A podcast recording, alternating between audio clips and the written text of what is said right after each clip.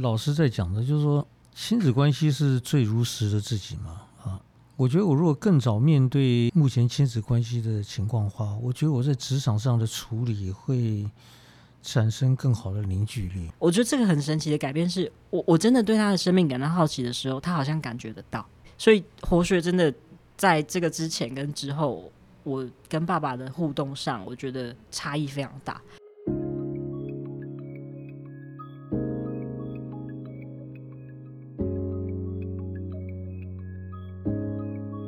人生只有一件事，什么事呢？你的事，我的事，以及所有人的人生故 事, 人生故事、啊、大家好，我是小唐。大家好，我是 Anita。 欢迎您来收听我们这一集的 Podcast 人生只有一件事的节目。开场的话、呃、我跟小唐要先道歉一下，因为今天应该是主持人比来宾还要紧张。对，因为你邀请了两位大咖过来，害我都不知道怎么访问他们。好，首先介绍第一位大咖，就是我们的 Gogoro 的董事郑慧明，慧明学长。大家好，我是慧明。慧明，我支持你。好，第二位我们要介绍的就是大成保经的总经理王怡婷，怡婷学长。大家好，我是怡婷。怡婷，我支持你。好了，我们废话就不多说了。我们今天一开始的时候想要访问一下，就是两位学长就是说，哎、欸，为什么会接触到我们的活学这个课程呢？我们先请慧明学长来先跟我们分享一下。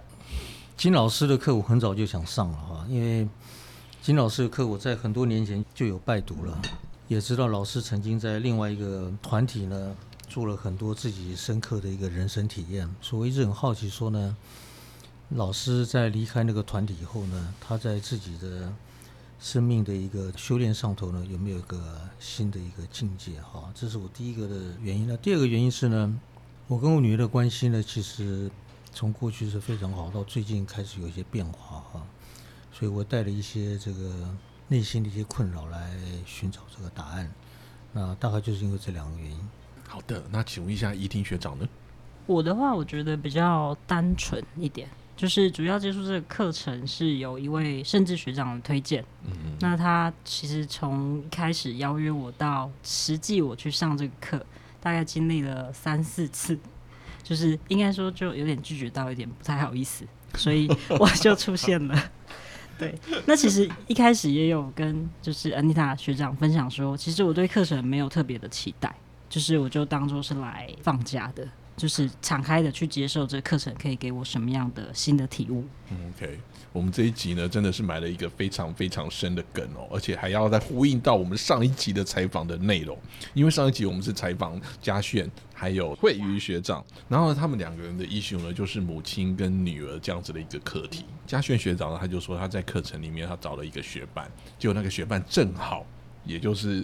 类似他母亲的这样子的一个角色，结果他们两个人就在这课程里面得到了很多的互补跟启示。那这一集呢我们的 issue 呢就是父亲跟女儿这样子的一个课题，因为呢正好就发生在慧明学长以及怡婷学长两位学长的身上哦，所以说我觉得这一集呢应该也是相当的精彩。活学这边请我要来代班的时候，邀请的来宾一定要能够把自己的例子然后在 Podcast 里面分享出来，然后是可以对我们其他的学长有帮助的。上一组的女儿们跟妈妈的功课之后，那我就觉得说哎，爸爸跟女儿的功课，因为女儿就是爸爸心目中那一个最柔软最柔软的软肋嘛、嗯、对不对？刚好我们有一组不管是怡婷或者是慧明学长那个一之八的时候，都刚好我是在同一组里面当陪伴学长、嗯、所以在那个下课的时候我就一直看着慧明学长跟怡婷，哎，就黏在怡婷旁边，然后就跟他聊天、嗯、我就在想说这个学长也太亲民了吧，然后我就问了一下慧明学长，他就说没有跟这些小女生在一起，我怎么会知道我女儿的心态是什么呢？那我就觉得哇，这个爸爸真的超爱女儿，为了能够理解女儿，然后为了能够跟女儿拥有一段很美好的父女关系、嗯、是，那他真的愿意做很多事，因为慧明学长也是我们业界非常值得尊重的大学长，以前应该都是下属围着你，很少你围着别人。所以在活学看到这一段，我就觉得我们的活学妇女党一定要邀请来跟我们聊一聊，就是说爸爸跟女儿，这个感觉起来是爸爸永远比女儿大，但是很多生活上又是女儿比爸爸大，爸爸反而是在努力争取女儿的爱。好，那这个部分要不要请两位来聊一下跟女儿的关系？那我们先让怡婷来好了。我自己觉得我跟爸爸的关系在早期是比较紧密的，就是可能是在呃离开家里求学之前，我们其实是非常密切的，是可能晚上都会扒着他跟他说晚安啊，嗯、然后我们出去的时候都会牵着手，然后可能就是会会腻在一起的那样子。但是从我去求学，可能离开家比较长的时间之后，我觉得那个距离有被拉开。自从我念完书回来之后，我明显的感觉我们比较没有办法去探讨一些事情，因为可能爸爸他自己有一些自己的想法，就是爸爸觉得我们是那么好的，但是他突然觉得很失落。我觉得是在这个阶段产生的一个差距，就是说其实我们那个时候还还很小，我们对于世界其实是很懵懂的，所以其实会接收很多父亲的观念跟想法，但是在这个这个成长的过程当中看到了更多，然后自己获得更多之后，会去开始产生一种矛盾，就会开始觉得诶，是这样吗？那你告诉我的真的是对的吗？会开始去反思这个东西。我觉得小时候我跟爸爸是很密切，因为我们的爱都来自于父亲嘛，父亲对女儿的爱都是很无限跟无条件的。那直到我现在呃，可能回公司跟爸爸一起共事，才发现其实原来我们从来没有真的相处过，就是我们从来没有真的把自己的的样子跟他的样子打开来彼此去看过、嗯、所以我觉得这是我上完活学看到比较大的的差异。那慧明学长呢？我在第八组的时候发现说呢，第一个我是最老的，呃，大部分人年纪差不多都是我女儿的年纪。第一天我就发现说呢，原来我跟我女儿的问题呢是所有我们我们那组应该是有五位女生啊，嗯，几乎五位女生的共同的问题都是跟爸爸的问题。嗯，我突然发现说呢，原来我们家是很正常的，不孤单啊，这是我在上课第一个第一个巨大的发现。那第二个巨大的发现是呢，不晓得是第一天晚上还是第二天晚上呢，要去吃饭的时候呢，我在路上碰到依婷，就随口随口问她，结果依婷当时给我的一句话，让我让我又重新检查我自己跟我女儿的关系。她说：“你有没有想过，你女儿呢，内心当中呢，可能觉得说呢，爸爸是唯一她这一辈子呢可以任意的发脾气的对象，嗯，而不会计较。”这句话让我也真的很认真的去想说呢，哦。原来可能在很多的女孩子心目中呢的潜意识是存在这个东西的，所以让我重新再用不同的角度来看我跟这个女儿的关系。那回到正题，就是说呢，我跟我女儿的关系，其实在上完课以后我再回来想呢，我们家的情况可能是目前的情况可能是应该在十五二十年就该发生的状况，就是呢、嗯我跟我女儿的关系的最紧密的时候，其实是在他们两个人毕业以后开始在进入社会，嗯，那段时间，因为我原来是做这是在金融界服务的，而我两个女儿也都在金融界服务，所以他们在工作上的一些环境上碰到的一些情况呢，是我很熟悉的，嗯嗯。所以那是另外就是让父女之间有额外可以沟通的一个一个一个话题哈。我女儿在在家里长大呢，是我回想似乎他们就没有一个青春叛逆期存在过，大部分就是呢大家谈谈呢，好像就很容易达成一个彼此都可以接受的一个方向。那当然大部分都是听我的啊，那所以我也一直觉得说呢，我跟我女儿的关系是非常的好。但是就在最近几年，突然我女儿呢对于很多事情有不同的想法，呃，因为不同想法，所以就难免会产生口角。嗯嗯。那口角呢，彼此之间当然就会有一些情绪，所以很多时候呢，大家在语言的表达、情绪的表达，可能不是她的真意、真正的意思，但是呢，彼此可能会执着在这个表象的语言和情绪的一个表达呢，所以我就觉得很困扰，说呢，到底我们家这个亲子关系到底发生了什么事情啊？那这就是我当时去上课的一个一个状态。我还是会很好奇，就是两位吼，就是说，就是有没有实际的案例，可不可以跟我们分享？之前在国外读书的时候，然后我爸妈去去巴黎玩，然后我们在那里碰面，然后那个时候因为我就想要留在那边，不要回来。然后那个时候我记得我爸花了一个晚上的时间跟我在巴黎的饭店里谈了一个晚上，要我回家。嗯，然后我跟他说我我尊重你的想法，但是我还是想留在这里。就是我们就真正整整花了一个夜晚在焦灼的这件事情。就爸爸一直想要说服你，对，但是你又想要照着自己的那个意愿走。对，对，我印象深刻有这样的一个事件。然后那个时候当然也没办法把我直接嫁回家嘛，所以那时候我还是回去英国，然后他们就回台湾，那我就继续待在那边。然后这是第一个我想到我们开始觉得说我有自己的想法跟他的想法不一样，我想要坚持的时候、嗯、那这个就会让我想到小的时候，其实我对于可能艺术蛮有兴趣的。然后那时候爸爸也是，那时候我只有国小而已，然后他是跟我说，因为他希望我认同他的行业嘛，所以他会跟我说他的行业比较好，那请我就是不要想这么多，把艺术当成兴趣就好。嗯嗯，那其实我那时候也觉得嗯蛮有道理的，所以那时候有接受这样子的建议。那其实就是这个这个时间的堆叠到可能我长大成人之后，会开始觉得有一点点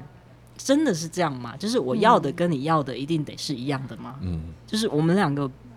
可以可以是一起一起好，但是你你照你想要的，我照我想要的嘛？其实我会开始有这样的疑问。那当然因为爸爸就是被宠坏了嘛，就是他习惯我们是听话照做的孩子、嗯、所以他会觉得我们之间怎么好像女儿变坏了、嗯、女儿怎么去读个书回来就变成这个样子、嗯、所以这是这是我觉得这个过程当中转变的一个转捩点。一个晚上都在谈这件事情的时候，你那时候的心情是什么？是是生气，还是说是一个希望爸爸能够理解，还是说觉得说哎、欸，为什么我现在才发现这件事情，然后感觉上自己自己觉得说我为什么有点就被爸爸保护了太过头了，然后我现在好像才真的看到真正的世界那种感觉吗？那时候可能还没有察觉到这么深、嗯、那时候只觉得说哦，他们大老远到了这里，那我们碰碰面就是想念家人的感觉，然后可以碰面一起吃个饭，然后一起玩几天、嗯、我觉得那样挺开心的、嗯、那那个晚上其实爸爸就是不断的在说服我说服我说服我，那其实我爸的模式一直也都是这样子。那但是我不知道那时候是什么什么勇气，就是我就是想要做我现在想做的事、嗯嗯、那我知道你的想法，我也知道你希望我回到你身边，但是我希望这个时间我是可以去做我想做的事，就我还是不断的跟他沟通这件事、嗯、对，所以其实也没有特别愤怒的情绪，因为我们很久才见一次嘛，那个时候可能半年才见一次，所以没有特别有不悦的情绪，对，都是蛮 peace 的吧。所以像怡婷你现在因为跟爸爸共事嘛，嗯、哦，那有时候一定也有意见相左的时候，那对爸爸而言啊，你觉得爸爸呃比较害怕你能处理他，还是比较害怕你对他发脾气？因为我们现在在不同楼层，嗯，爸爸现在是很怕来我的楼层。为什么？Why？ 因为早期就是刚进公司的时候，可能我们讨论一件事情，我就会很激动。嗯、我会闹脾气、嗯、就是又用那种惯性的回应嘛，所以爸爸就会觉得我只是在跟你讲这个，为什么你又哭了呢、嗯、然后他就讲不下去了、嗯、所以他就会讨厌。爸爸用一般的员工的态度跟对待他，就是就对他也没辙。就我们本来在同一楼层、啊、但我我请他有点距离。爸爸应该也是很高兴可以离开原因。对，他都很，我看他下来都会有点小心翼翼，就是，但我也不是故意要让他觉得这样子，就是起初会用这种惯性反应去对他，但是我觉得活学真的帮助我很大的是，这阵子我有跟爸爸谈论过一件事，那爸爸其实那时候情绪也蛮多的、嗯、那我那个时候就是用老师第二阶所提醒的，就是对于他的生命感到好奇，就是说我去好奇爸爸为什么有这样的想法，那他一定是有他经历过的阴影才会有他现在的情绪、嗯嗯、那我我让他说完，然后听他去去抒发，然后我也不不先回应他，我让他说完之后，我再跟他讲说哦，会不会对方跟你一样也有过可能这样的阴影、嗯、所以他有这样子让你觉得不能接受的反应。然后那个当下其实我觉得很神奇，是我觉得爸爸的表情瞬间就改变了，他本来是有点瞠目结舌的在讲这件事，但是我听完他讲，然后跟他讲这一句话而已，他瞬间脸就揉下来了。嗯，我觉得这个很神奇的改变是，我我真的对他的生命感到好奇的时候，他好像感觉得到。嗯嗯，就是这是我觉得很特别的地方。对，所以活学真的在这个之前跟之后，我跟爸爸的互动上，我觉得差异非常大。就是我不会第一个时间就会想要急着先反驳他，想要先打住他，就是会让他说完。嗯，怡婷会不会就是爸爸那个情绪，就是说你对他的生命感到好奇，嗯，然后他觉得你关心他，然后再把他引申成因为你爱他，所以你关心他，所以对他会做这个决定的原因感到好奇，嗯，到后来归回来都是因为他感受到你的爱。所以刚刚怡婷这样子分享，好像也很清楚的表达了，就是说父女的争执，啊，爱女儿的那个爸爸永远是弱势的那一方。那我们来听一下，从来没有一个员工敢这样子对他讲话。对，那我们来听一下，爸爸永远是弱势的这一方。那个慧明学长，你有认可这句话吗？嗯，对，你怎么看待怡婷这件事情？例如说，像巴黎他们这样子，爸爸这样沟通啊。如果你站在父亲立场的话，为什么你想要让女儿回来，而不是让她继续留在巴黎？我觉得所有的爸爸都希望女儿过得幸福嘛。我可以理解为什么他的爸爸希望他回来，因为这条路他已经帮他经过努力的奋斗铺陈完了，所以他如果继续走这条路呢，从爸爸的角度，这是一个最容易实现一个比较安定，嗯嗯，而且在这个一个安定的经济生活下头，他还有很多的自由的空间呢，去探索他一个未知的人生。我觉得我猜测他爸爸也许是这样子想，嗯，我回头想我也是这样子想我女儿，我自己是金融出身的，所以我当然从小就跟他讲了很多有关我上班的一些经验值啦，所以最后他们也都跑进了金融业，这就是很多医生的父父母他的小孩最后都去当医生，因为这条路是一个爸爸爸爸走过的路，他确定不会有太多的意外，那甚至就是说中间发生了什么事情，他也知道如何告诉他说呢，你要小心哪些事情，不要掉入那个陷阱。嗯，所以我觉得对很多的爸爸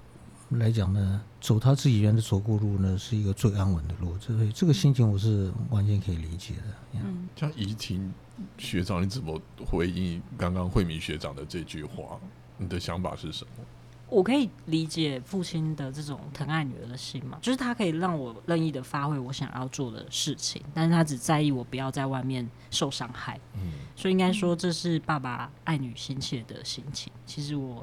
我是觉得非常的的感动的啦。真的哦，嗯。可是我像我的话，我就想说，我就是想要受伤害，啊，你管我那么多干什么之类的。小时候我也是这样，就是我为什么一定要走你的路？就算我知道很安全，但是我就想不安全啊。所以这个就因为你是儿子啊，你去受伤害无所谓啊。那个爸爸对儿子那是完全不一样的想法。但是我刚听慧明学长在讲，我就觉得 我, 我自己心里觉得很感动，就是儒家思想，哦，或者是我们东方很多的爸爸，大部分还是想要用权力，哦，就是因为我是你的爸爸嘛，哦，所以你要孝顺我，哦，然后孝跟顺嘛，然后很少爸爸是想要理解女儿，然后想要跟女儿恢复很好的关系，然后自己来上课，自己想要找到解方。我就觉得我、嗯、我我这样子在听，嗯，我就觉得很羡慕那个慧明学长的女儿，嗯，有一个这么爱着你们的爸爸，很愿意。嗯嗯。但是那个怡婷，你觉得呃，因为刚刚慧明学长有分享，其实如果他是你爸爸的话，嗯，有一些争执的那个那个点，他慧明学长也会做同样的事情。那如果慧明学长是一个很好的爸爸，那怡婷的爸爸应该也是一个很爱女儿很好的爸爸。嗯，确实，我爸爸其实也是一个非常爱家，然后也非常爱我的爸爸。其实，其实我觉得之前在跟慧敏学长就是聊天分享的时候，我觉得慧敏学长也给我一个有一个很重大的一个发现，就是他跟我说其实爸爸有时候也会觉得不公平，嗯，就是他跟女儿之间他也会觉得为什么每次都是我倒霉就是其实这是这是身为女儿没有想过的，哦真的哦、就是因为我们从小就是这么小的嘛。真的、哦，爸爸会有这种心情吗？就我们一直都觉得爸爸就是这么大、这么权威、这么可靠的。嗯、但是慧敏学长那时提醒我是说，我也会觉得委屈啊，你们为什么都觉得我们不会受伤？对，就是会把脾气不由自主的就发泄在爸爸身上，嗯、因为爸爸永远是不会跑的那个。也不会怕嘛，也不会倒，也不会受伤的。就刚刚慧敏学长说的，嗯、女儿内心当中唯一可以任意发脾气的对象。对，嗯，所以我还记得那个怡婷在最后的《我愿意》里面说了，我愿意每天泡一杯茶，把它端到我爸爸办公室的那个楼层给爸爸。对，来，我们要来验收一下。第一个礼拜真的很乖，第二届上完也有继续乖。所以现在还有持续着吗？现在有持续的泡，但是就是不一定会端到他手上，因为他现在跟我说他要喝拿铁，他不喝茶。哇，所以以前那个女儿常常给爸爸臭脸啊，然后爸爸有一杯热茶就觉得好感动了。那现在每天有热茶以后，爸爸突然想要选一下。也要喝一下咖啡了，开始耍任性，感觉有点报仇嘛。可是我很好奇耶，你那时候在定这一个目标的时候啊，其实在我的眼里面，我就会觉得说，端一杯茶给父亲，上楼去给父亲，其实是一件很容易的事情啊。嗯、就说，可是你你你那时候在群组里面有分享到，其实你那时候是忐忑的。例如说，你看到如果说父亲今天的心情是不好的话，你就会犹豫说，那到底要不要把这杯茶端上去？可是我会很好奇，就是说，其实，在之前你们的关系这么好的一个状况下面，为什么你会担心这件事情呢？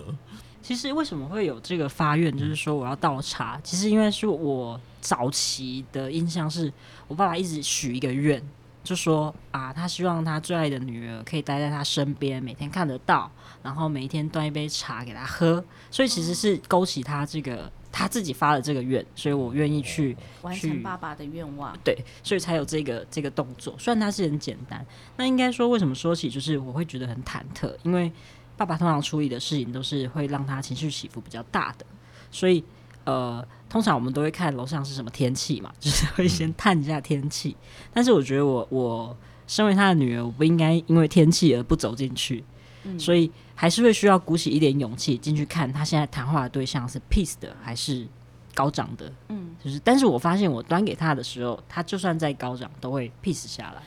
因为你是他的小太阳。对，可能是这样子的。对，就是可能前面的会议让他是那个狂风暴雨，但是当太阳一露脸，他那个心情就比较平静了。因为像以前的你的心情应该是说，反正不管爸爸的心情怎么样，我端进去他就是要给我开始脸脸色缓和，我会觉得是应该是这个样子。哦、那可是你现在会开始考虑到父亲的心情，嗯、就说哎、欸、他的好或不好，然后会端进去会造成他什么样影响？这样的话是可以可以解释成，就是说你开始在同理你父亲的心情吗？应该是说以前不会管爸爸的感觉啊。就是我要怎么样就怎么样，其实其实成长过程就是爸爸就是纵着我宠着我嘛，所以其实我根本不会 care 我爸是喜还是怒还是哀还是乐，反正是以我为主，就是反正我要的我就说，你就是要配合我。可是应该说渐渐比较大了之后是，就是开始知道原来父亲也会脆弱，也会无助，也会难过，也会生气。我觉得这个是是开始感受到的时候才会去体贴到他这一块感觉。其实我觉得这这跟慧敏学长告诉我的那一块真的连结是很大的，嗯、就是他提醒了我，其实爸爸也是人，他不是工具嘛。嗯、我们要开始把生命，就是这些我们的父母当成是一个人去对待。嗯、对，感觉女儿长大了。那我这边也想要那个请教一下那个慧敏学长，因为我记得上一次的分享会，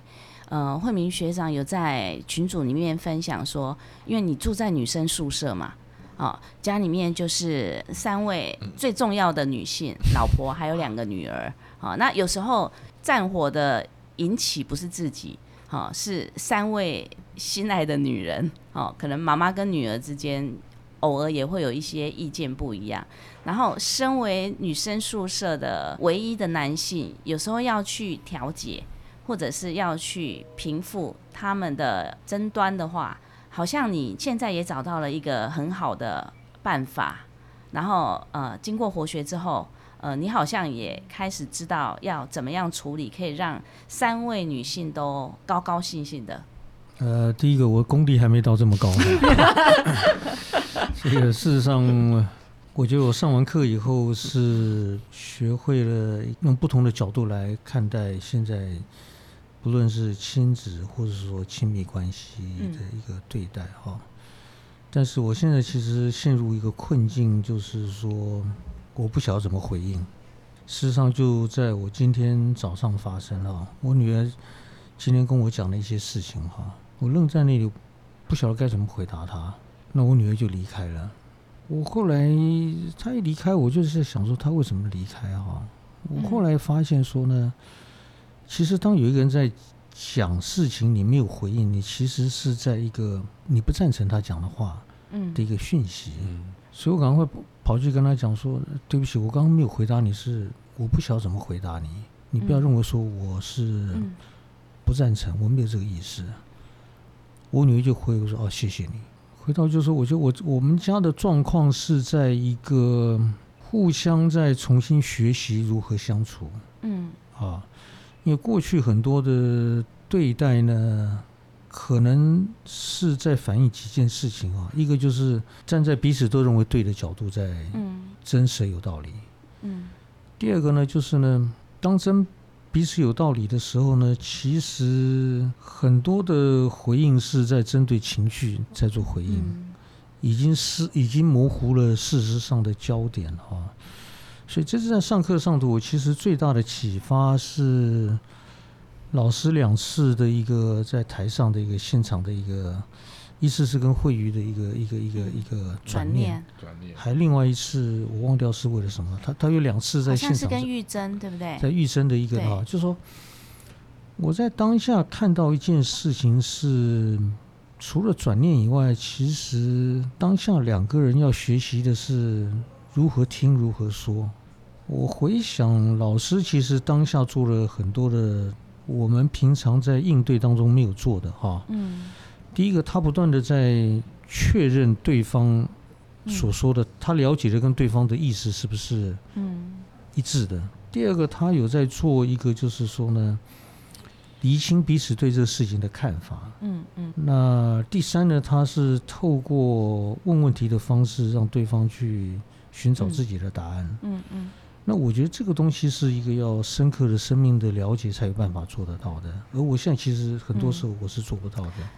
我现在勉强做得到的是，当我在现场发言我没办法处理，我就暂时把它停格、嗯、然后个别去两造双方去谈说呢，我刚的意思是这样、嗯、我只是还没找到答案啊、嗯嗯。所以我现在在家里在建议我们家人做的一个事情说，第一个是不要害怕冲突、嗯、因为其实冲突就是代表呢我们有功课未完成、嗯、啊。因为你如果为了怕冲突而不沟通，这是最糟的。嗯嗯。所以我说我们宁愿要有冲突、嗯、但冲突呢尽量要停格、啊、就我们如果没办法做到像刚刚我讲说老师的先确认然后再厘清事实然后再再再怎么样不很强势的表达自己的看法的话、啊、我现在是暂时是做就是说我们都回各自回去想说呢，当时的现场如果再发生的话你会有什么不同的回应的方式来回应。嗯，因为我们现在的能力没有办法立刻做到老师那样子的、嗯、可是我们至少可以先让他停格、嗯、让自己有一个空档的时间重新来想说呢我们如何重建现场、嗯、如何重新来做沟通、嗯、然后如何能够重新达到一个共识。我们我们现在只只做到停格和呢后面再来处理这个事情、嗯、目前为止我觉得这个效果是比从前好好一些。那我觉得我目前这个状态呢就是比较能够保持一个平心静气，也还愿意再再继续沟通、嗯、听完那个慧明学长讲的哈，我突然可以理解到了、呃、我记得我们在小组讨论的时候慧明学长讲了一句话，为什么我永远是释出善意的那一方。就是像刚刚慧明学长讲的，女儿跟他讨论了一件事情，然后可能女儿自己心里面已经有了一个答案，啊，她希望爸爸是附和她的，好，或者是赞成她的，但是慧明学长还在思考这件事情，也许不是是与非，但是一定是在思考我要怎么回答是最好，然后我要怎么回答才能表现爸爸对他的支持。所以在那个思考的时候，可能女儿也许就她情绪就来了，她没有，她自己设定了一个爸爸要给她什么东西，但是她没有接到，所以她自己的负面情绪就来了，她就要离开。那可能有的爸爸这时候就开始自己情绪也来了，就是哎，你怎么又给我臭脸了，嘿，我又没有说反对，你怎么又又又来了啊？但是慧明学长他还是先释出善意，再来去找女儿说，呃，我并不是反对，我还在思考。好，那我就觉得突然可以理解，就是慧明学长讲的，还不知道怎样是最好的方式，但是我先做那一个释出善意的那一方。啊，那 我, 我这边也想要分享，就是说我我刚刚也在想说，如果我是女儿，也许我想要听到的是那个爸爸讲说，爸爸也不知道什么是最好的答案，但是你做的决定爸爸一定都支持。也许女儿她也没有要一个正确的方法或者是正确的答案，她只想要爸爸的支持跟肯定。有时候女儿不是要听正确的答案，她只是要感受爸爸对我的支持还有那个爱。女儿好难搞，哦，好累，哦，就是只要感受到女儿的爱，呃、那个那个怡婷是她爸爸也是啊，只要感受到女儿的爱什么都好啊。对，好像就是应该是说就是家里是不讲道理的这件事情。嗯，我就会很好奇想要问慧明学长两个问题，因为你说因为 你, 你是一个分析能力非常强的，因为财务长出身怎么可能分析能力不强，所以如果今天是在职场上面的话，像类似这样子的问题的话，你一定都会有答案出来的。而且如果假设今天刚刚问的那个人的话是你的员工的话，我会觉得这些事情应该都不会都不会产生。你也不可能去说，哎，欸，不好意思哈，我刚刚那个 我, 我并不是拒绝你，只是我现在还没有想要答案。你不应该不可能跟员工讲这个自己做决定了还要来问我吗？对，就是说这个功课在你身上这样发生了，啊，你觉得它有什么样的一个意义在？那另外一个，如果说今天是儿子的话，你会怎么回应？老师在讲的就是说，亲子关系是最如实的自己嘛。嗯，我觉得我如果更早面对目前亲子关系的情况的话，我觉得我在职场上的处理会产生更好的凝聚力。因为有时候你明明知道答案是这样，但是你并不一定要立刻把它说出来。嗯，或者说我从前的表达就是说就是这样啊，也没什么好商量的啊。嗯，可是这个其实从效率的角度当然是对，但是从团队的建立来讲，这个这个破坏力是很高的。因为你只是让你的同仁不需要去思考嘛，因为老板永远都是对的嘛，虽然答案大部分老板都是对的嘛，嗯，但是这对团队的建立其实仍然不是好的。所以就是说，如果有你有一个体会说呢，维持一个好的关系是能够激发人的潜力的话，嗯，同样激发员工的潜力跟激发女儿的潜力是一样嘛，嗯，对不对？那你就会分事情的轻重缓急嘛，嗯，对不对？急的你当然说答案就是这样嘛，那同仁也可以了解嘛，因为他急嘛，嗯，那如果不急的话，你给他时间去思索去摸索，也许长期来讲反而是好的。嗯，那我觉得 你, 你在工作上同仁是可以体会出来说，你有时候为什么给他空间，有时候没办法给他空间嘛，嗯，所以我觉得这个东西是是不冲突的。那只是从前就是也没有把它体会这么深嘛，但是现在也来不及了嘛，反正已经造成很多人的伤害了，嗯，现在就来不及了。所以慧明学长，你可以在这边麦克风前跟以前曾经的下属道歉。嗯嗯，对，我真的很对不起他们。但这个部分就是说，如果在早期的在职场里面，真的最有效率的方式就是一条边嘛。但是现在在企业里面，大家都在讲说，企业最好就是一个有机体，不断的组合跟不断的不断的分化组合，怎样是对，怎样是错，怎样是最好，好像年代一直在改变，方法最好的方法也一直在改变。所以我们刚刚是开玩笑说啊，用那个最有效率的方法，但是可能是就就呃下属就少了思考啊，没有训练到他们思考的能力。但是也许在早期台湾刚起飞的时候，为什么能够台湾的经济在那个年代起飞，就是我们都把效率摆在最前头，台台湾才能够起飞。如果那个时候我们是用现在带领新创团体的方式，也有可能台湾的经济不会起飞啊。好、哦嗯哦，所以我们刚刚在讲说啊，那个要不要用以前的那种那种经营管理的方式跟跟员工那个说对不起，这个真的是开玩笑，因为我觉得每个年代有每个年代不一样的、嗯、不一样的最好的领导的方法。还有一题还没回答，如果是儿子的话，你会怎么处理？对儿子应该是同样的态度才对、嗯、因为其实在我观念并没有分男和女啦、哦、我, 我认为说其实我怎么对待女儿，就是如果我有儿子我也会用同样的方式来对待她。如果说讲说唯一会有不同的话，就回到前面讲的话、嗯、就是说我们在东方社会呢，对于女性的定义呢是把她定义成为她是一个弱者，我觉得这在西方的社会早期也是这样，现在在慢慢在改变当中、嗯，那因为社会对于女性是给她一个弱者的身份，所以其实每一个女孩子不知不觉当中也承受了或或者也默认了这个身份、嗯、但但是因为社会给了这个默认呢，其实对于女孩子来讲，她的一辈子她要所承担的挑战和压力，其实我个人认为其实是比男孩子来的大的，嗯，而且她的努力是可能不容易受到肯定的。嗯啊，我觉得至少在我的心目中，我如果对我的女儿比较心疼的话，是心疼在这里，是因为她被塑造成一个弱者，那我就会对她产生比较大的一个，你讲关心也好或担心也好。嗯、男孩子，我觉得我没有这个负担。我举个例来讲，我我在今年中的时候在上海被关了八十天封城，家里的家事都我在做，我要煮三餐。还要打扫，还要洗碗，还要洗衣服。我就发现说呢，其实呢，很少的家里头对于太太在做这些事情会去肯定她，会去说呢、嗯、谢谢你。我们家因为很幸运，家里一直都有人在帮忙的、嗯、所以我们全家没有人在做家事。嗯嗯。但同时我就会反思说，如果我女儿在将来她可能是没办法有人帮她忙、嗯、她做这些事情，她的先生她的小孩可能是看不到的、嗯，但是我觉得作为爸爸的会不知不觉会去担心小孩，自己的女儿说你会做了很多事情，然后完全不会得到肯定的。嗯嗯。所以你你身上所受的委屈和压力，爸爸就想稍微帮你分担一点。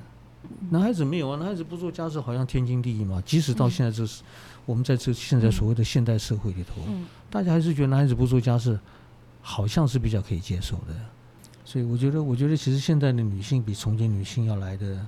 辛苦多了，但是也幸福多了。我觉得两性的关系是互相的，就是说，呃，以前以前的男性可能认为啊，女生就是必须要负责家里面所有的家务嘛。但是现在现在整个社会在改变，很多男性也认为，就家庭是家里的家务是各自要去，呃，彼此要一起去分担的。那甚至像慧明学长是。把外佣的家务一肩承担了那八十天的外佣生活，对，从这从这一点也看出来，慧明学长是能屈能伸，宠跟疼家里面的女性的、哦、不然应该是呃，我觉得没有全部丢给老婆做，没有丢给女儿做，那也是大家彼此那个对啊 share、嗯、那可是你是全部把它一肩承担，是有赌气的意味吗？还是猜拳猜输了因为，因为我女儿在上班嘛，她其实是在上班，所以她其实不太可能做。真的做家事是不得了的工作啊，对不对？嗯、那么，那我太太她手脚就比较慢嘛，所以就看不惯就是。一样嘛，我是为了效率嘛。我是我是追求效率，就是我来做比较快。这样我是你太太，我就会假装自己慢啊，因为这样人家就看不出来。啊、那, 那我是女的，也会假装在外面很忙啊。就会有人自己跳出来做，聪明一点都会这样。那一婷在家里面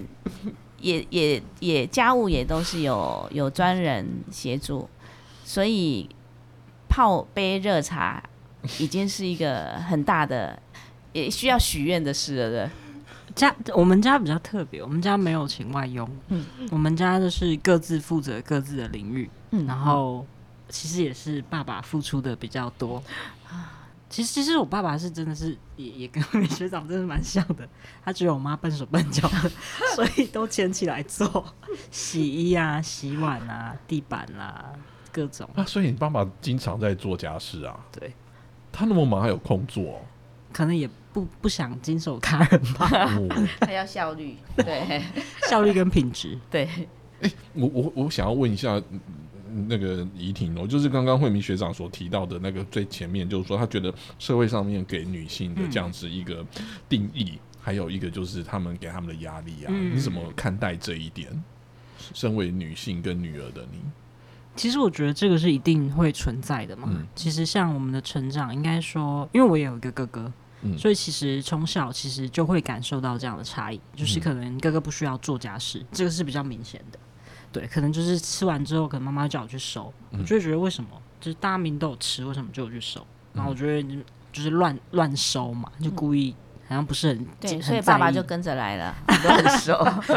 爸爸是这样被训练出来就是我觉得这一块是真的真的是社会给男女的期待真的是比较不一样的地方、嗯、那如果说我怎么去去做，你说怎么样去看待这件事情、啊啊、因为例如说慧明学长有提到，就是这样父亲就会比较多关心或者是会心疼就是自己的女儿在这样子一个东方社会里面的地位跟处境，嗯嗯，那你怎么样子回应他刚刚所说的这样子的一个呃应该是说，如果以怡婷家来讲，因为你、嗯、你们家有有有哥哥嘛、嗯、还有你嘛妹妹嘛哈，就是在于对待儿子跟对待女儿这个部分，爸爸会有不一样的期待吗？我觉得他们反而对我比较严格、欸，哎，嗯，这个我其实也不晓得是从什么时候开始的，可能因为也曾经对我哥非常的严厉、嗯，就是比如说成绩不好，他们会用打骂的一些方式嘛，嗯、早期都是这样教的嘛，嗯，那可能也没有太多的的效果，嗯，所以对于我的时候，他们就就干脆让我就是我自由发展。那其实我觉得可能也骨子有点叛逆，就是你叫我不要读我就读，嗯，就是。这样的反效果吧，然后才慢慢的就是可能就我就可以把自己的事情都处理得很好，因为没有人管我、嗯、那可能哥哥就是被第一个小孩就是被被关注得很深嘛，而且又是长子长孙这样的角色，所以被关注得很深、嗯、所以他受到蛮多的限制，嗯嗯，我觉得这可能也是后续塑造我们两个不同样的发展的一个关键，就是我看起来是被被开放空间去成长的，那他可能是被比较多要求的，嗯嗯，所以他最后感觉是走不太出自己的一个最终想要呈现的样貌，嗯嗯，就是一下会受爸爸影响，一下受妈妈影响，嗯嗯，那我的话就是你说什么我都不管，就是爸爸要我做什么，妈妈要我做什么，可能听一个方向，但是我实际要怎么做我想自己自己摸，嗯嗯，就是比较不会去去被他们左右，就是如果说我爸妈的话可能有有有一点差异，但是我好像没有办法用世俗的那种对儿子是非常严格、嗯、对女儿是非常宽松的方式去看我们家。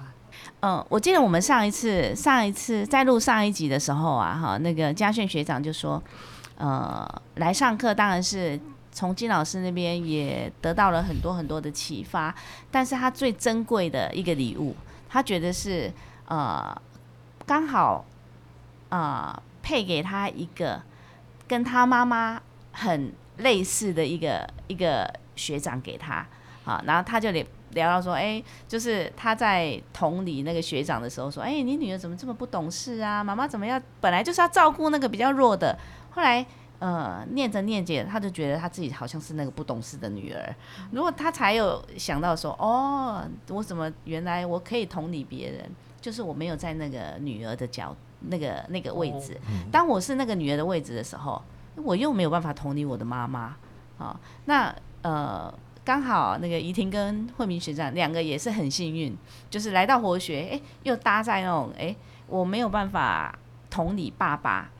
的那个位置，那哎我女儿到底在想什么？哎，我怎么都搞不清楚，我永远是那个那个要释出善意的那一方。嗯、后来两个刚好也在一组。哎，突然听到彼此不一样角色的的声音，然后有更多更多的呃换位还有同理了、嗯、那如果有机会的话，嗯、呃，推荐一下那个怡婷的爸爸跟那个慧明学长的女儿，搞不好哎缘分哎配配在同一组啊，这个组合应该很妙哦。又有又又可以换位换位，彼此互相换位。哇，这这个一定很好玩。这这是不是可以那个、嗯、那个创造更多那个、嗯、可以许愿吧，互相能够来许愿一下那个那个沟通沟完美沟通的家庭。对，嗯。想要请问一下两位哦，就是说这样子访谈过程里面彼此之间的分享啊，你们觉得有没有什么样的一个新的看见或新的感受？我是觉得如果有机会能够再跟像这个依婷这样子的别人的女儿多多沟通，可能对于我将来怎么跟我的女儿避免我今天早上这种就是听完她讲了然后傻在那里不晓该怎么再去回答，就是这可能需要很多的这个场景来做更多的练习啊，因为因为因为其实这个改变从这个知道到做到，我觉得这是我最近真的很深刻的体会，就是想要改变，但是要在生活里面运用，好像要要运用，我觉得这是有点困难的。嗯。那我最近还第二个体会就是，呃，上课前呢，我觉得困扰在说到底我女儿在想什么。最近的一个困扰是说呢，